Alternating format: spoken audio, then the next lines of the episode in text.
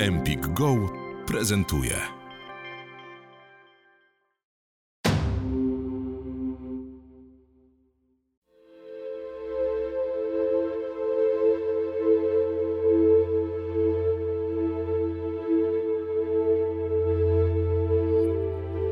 Cześć.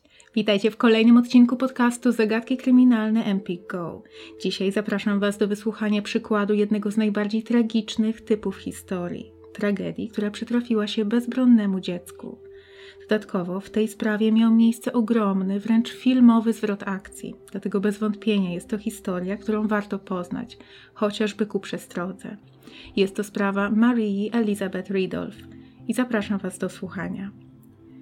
Maria urodziła się 12 marca 1950 roku.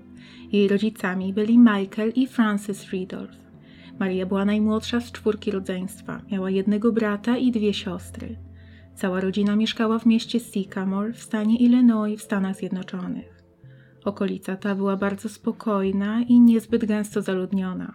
Dookoła rozciągały się pola uprawne i większość lokalnych mieszkańców pracowała w sektorze rolniczym.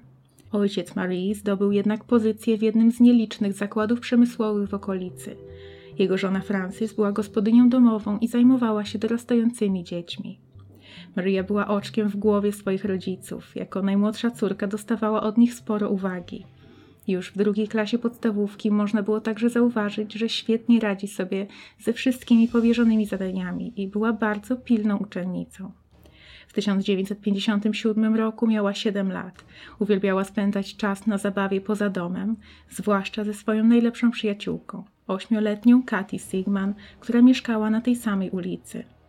Dziewczynki chodziły do tej samej szkoły i często wracały razem same do domu. Tak było również 3 grudnia 1957 roku. Niestety, choć nikt nie był w stanie tego przewidzieć, ten dzień miał stać się początkiem najgorszego możliwego koszmaru dla rodziców Marii. Sama droga powrotna przebiegła bez problemów. Przyjaciółki postanowiły spędzić trochę czasu na zabawie w domu Ridolfów, zanim Katy będzie musiała wracać do swojego domu.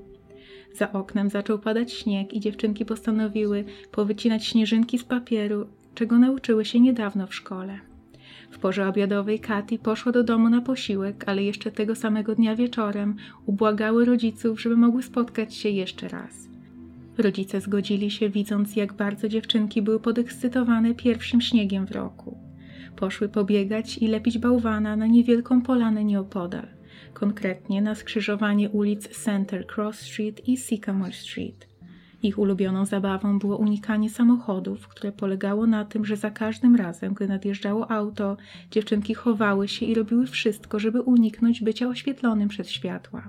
Na dworze były wtedy bez nadzoru dorosłych, jednak ze względu na to, że okolica była spokojna i uważana za bezpieczną oraz dlatego, że w latach 50. sposoby wychowania dzieci były znacznie luźniejsze niż obecnie, nie było w tym nic nadzwyczajnego. Tym razem ich zabawa miała jednak skończyć się trochę inaczej. W pewnym momencie podszedł do nich młody mężczyzna i zapytał, czy może się przyłączyć. Przedstawił się imieniem Johnny. Powiedział, że ma 24 lata i opowiedział trochę o sobie. Powiedział między innymi, że nie ma jeszcze żony. Następnie zaproponował dziewczynkom, że może przewieźć je na barana pod warunkiem, że dadzą mu pobawić się swoimi lalkami. Katy była dość sceptyczna, ale Mary uwielbiała być noszona na barana przez tatę i natychmiast się zgodziła. Szybko pobiegła do domu, wzięła jedną ze swoich lalek i wróciła za dom. Nieznajomy cały czas rozmawiał z ośmioletnią Katy, po czym wziął zabawkę od Mary i zgodnie z obietnicą wziął ją na plecy. Siedmiolatka świetnie się bawiła, ale Katy zaczęło być zimno w ręce. Zbliżał się wieczór i postanowiła pobiec na chwilę do domu po rękawiczki. Wtedy wydarzyło się coś, co myślę, że większość dorosłych byłaby w stanie przewidzieć, ale niestety dzieci nie miały jeszcze doświadczenia i nie były wyposażone w rozwiniętą intuicję. Gdy ośmiolatka wróciła, Mary i nieznajomy zniknęli. Dziewczynka natychmiast pobiegła do domu koleżanki sprawdzić, czy może w międzyczasie przyjaciółka jednak tam wróciła, ale niestety jej nie było. Państwo Ridolf zdziwili się, słysząc pytanie Katy. Sądzili, że cały czas ona i ich córka bawiły się razem. Wtedy nie wiedzieli jeszcze o tajemniczym mężczyźnie, na pewno byliby od początku znacznie bardziej zaniepokojeni. Wysłali swojego starszego syna, 11-letniego Charlesa, żeby poszukał siostry, ale nie było jej nigdzie w okolicy ani w zasięgu wzroku. Szok i przerażenie przyszło dopiero chwilę później. Katy, zapytana, gdzie ostatni raz widziała koleżankę, wyznała, że gdy poszła do domu po rękawiczki, Maria była noszona na barana przez nieznajomego. Sprawa niezwłocznie została zgłoszona na policję i nikt nie miał wątpliwości, że doszło do porwania. Trzeba było działać jak najszybciej. Z każdą minutą szanse na odnalezienie dziewczynki całej i zdrowej malały. Lokalni mieszkańcy, usłyszawszy o uprowadzeniu, wyszli na ulicę i uzbrojeni w strzelby, pistolety i inne rodzaje broni palnej zaczęli przeczesywać ulice i pukać po kolei do wszystkich drzwi. Zorganizowano także blokady dróg i zatrzymywano samochody w celu sprawdzenia bagażników. W małej uliczce nieopodal znaleziono porzuconą lalkę. Francis i Michael potwierdzili, że należała do ich córki. To wskazywało, którędy nieznajomy uciekł wraz ze swoją ofiarą. Niestety, wszelkie ślady na śniegu zostały zadeptane jeszcze zanim policja zdążyła przyjechać na miejsce. W tym czasie zgłosiło się także kilku potencjalnych świadków. Na podstawie zeznań ustalono, że między 18 a 18.30 dziewczynki były widziane bawiące się same, dlatego do uprowadzenia musiało dojść między 18.45 a 19. Z kolei dwóch sąsiadów zeznało, że około 19 słyszeli krzyk, co potwierdzało to założenie. Na podstawie zeznań Katy stworzono portret porywacza. Powiedziała, że miał on dwadzieścia kilka lat, był wysoki, miał pociągłą, smukłą twarz, jasne włosy, miał na sobie kolorowy sweter, a jego cechami charakterystycznymi była przerwa między zębami oraz wysoki, piskliwy głos. Kluczowe stało się sprawne rozpowszechnienie informacji o poszukiwaniach wśród lokalnych mieszkańców. Jednak pod koniec lat 50. możliwości były bardzo ograniczone. Były to czasy jeszcze przed wprowadzeniem tzw. Tak Amber Alert, czyli systemu informowania o zaginionych dzieciach, oraz nawet przed umieszczaniem zdjęć dzieci na kartonach mleka. Wieści pojawiły się natomiast we wszystkich możliwych mediach, czyli w gazetach i telewizji. Funkcjonariusze robili wszystko, co w ich mocy, biorąc pod uwagę ograniczone możliwości. Chodzili od drzwi do drzwi, poszukując potencjalnych świadków, pokazywali zdjęcia dziewczynki z nadzieją, że ktoś ją rozpozna. Maria miała brązowe włosy i oczy, metr dziesięć wzrostu oraz ważyła około 24 kg. W tym czasie grupy wolontariuszy zjednoczyły siły i przeszukiwały zalesione tereny oraz okolice zbiorników wodnych. Sprawa stała się tak głośna w całym kraju, że wkrótce wieści dotarły nawet do samego Białego Domu.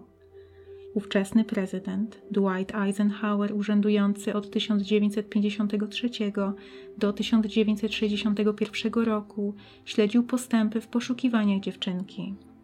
W sprawie był jeden element niepasujący do układanki. Zdaniem Francis, jej córka Maria była nieufna i łatwo było ją przestraszyć. Matka nie miała wątpliwości, że gdyby ktoś zaczął biec z nią i oddala się od domu, krzyczałaby i wpadła w histerię. Trudno uwierzyć, że w ciągu kilku minut była w stanie tak bardzo zaufać nieznajomemu, żeby nie bać się, gdy ją porywał. Frances powiedziała, że jej zdaniem córka musiałaby chyba zostać zabita, żeby dało się ją uciszyć w takiej sytuacji. To stwierdzenie w wywiadzie udzielonym niedługo po uprowadzeniu siedmiolatki rzuciło nowe światło na sprawę. Możliwe scenariusze stały się znacznie bardziej mroczne. Zakładano, że porywacz mógł przewieźć Marię za granicę stanową, co sprawiało, że sprawa stała się kwestią federalną, a co za tym idzie w zakresie zainteresowania FBI, czyli Federalnego Biura Śledczego. Agenci przybyli do Illinois w ciągu dwóch dni, żeby wspomóc lokalną policję w poszukiwaniach. Kathy Sigman pozostawała najważniejszym świadkiem. Była jedyną osobą, która widziała porywacza, dlatego FBI obawiało się, że mężczyzna może chcieć ją skrzywdzić. Dziewczynka została umieszczona pod specjalną ochroną na kolejne miesiące. W tym czasie poszukiwania Marii nadal trwały, jednak brak punktów zaczepienia spowodował, że wysiłki lokalnych, stanowych i federalnych organów ścigania nie przynosiły rezultatów. Przez kolejne pięć miesięcy w sprawie nie pojawił się żaden przełom. Wysłuchałeś fragmentu odcinka podcastu Empik Go. Słuchaj całości w aplikacji Empik Go. Pobierz aplikację i zarejestruj się już teraz. Wybieraj spośród tysięcy audiobooków, e-booków, audioseriali i podcastów. Masz 7 dni za darmo.